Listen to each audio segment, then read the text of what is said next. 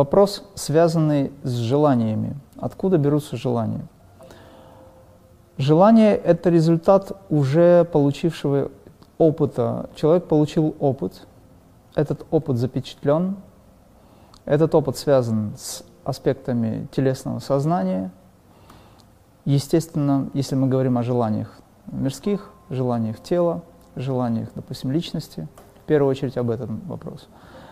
На эту тему есть очень много информации сейчас, чтобы не углубляться так, э, потому что это займет очень большое количество времени. Я могу сказать, что самое простое желание – это запись телесного сознания, запись эго-личности. Это те привязанности, которые возникают э, в силу определенных реакций личности ума в теле, потому что индрии или каналы пяти органов чувств связаны с эго-личностью. Они, собственно говоря, и формируют этот эго-принцип.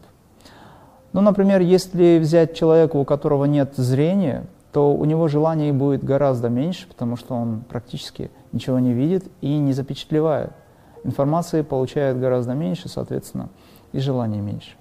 Ну и все, что связано с остальными органами чувств также.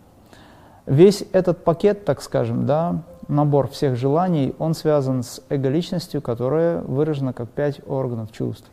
И пять органов чувств именно провоцируют возникновение всех желаний, которые записаны, поскольку человек получал уже опыт.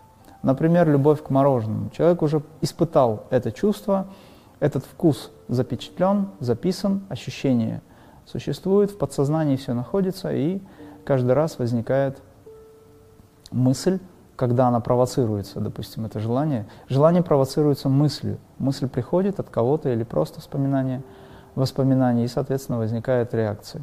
Это реакции тела, реакции ума, реакции как таковых пяти органов чувств. Но есть очень важный момент, э, что бы я хотел сказать о желаниях. В большей степени важный, нежели сам вопрос, откуда они берутся. Этот момент связан с тем, что есть энергия, которая дается на реализацию этой жела... этих желаний. То есть, по сути, допустим, у вас возникает ощущение, что вам чего-то очень сильно хочется. Ну, например, новую машину, там, ну что у человека обычно? Какие желания возникают? Ну, одежду какую-то, к примеру. Это тут же отражается в вашей сути, в вашем сознании, в вашем разуме, как важная, необходимая вещь. На самом деле это просто привязанность.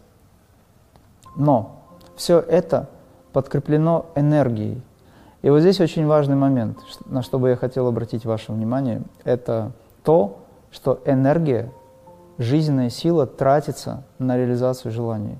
Вы замечали, что когда вы пытаетесь добиться того, что не сразу получается да, реализовать, уходит огромное количество сил, человеческой жизни, до годы жизни уходят даже у многих, у некоторых. Это связано с тем, что вы тратите жизненные силы на реализацию этих желаний. Но есть такой принцип. Хочешь иметь – откажись.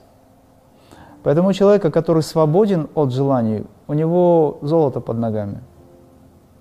Об этом тоже много раз уже сказано и написано. Если вы хотите что-то иметь, первое, либо нужно знать, как этого достичь, либо просто научиться быть в отрешенности от этого, и тогда оно вас само настигнет. Это такое удивительное э, нечто, что случается. А вот энергию, которую вы тратите на реализацию желания, неплохо было бы сохранить для жизни, потому что с этими всеми достижениями уходит ваша жизнь, ваши силы уходят. Поэтому в йоге, в крие в частности, есть способ, как трансформировать энергию желаний в духовную силу. При этом можно реализовать эти желания. Это отдельная уже, э, скажем так, практика и отдельная тема для рассуждений. thank you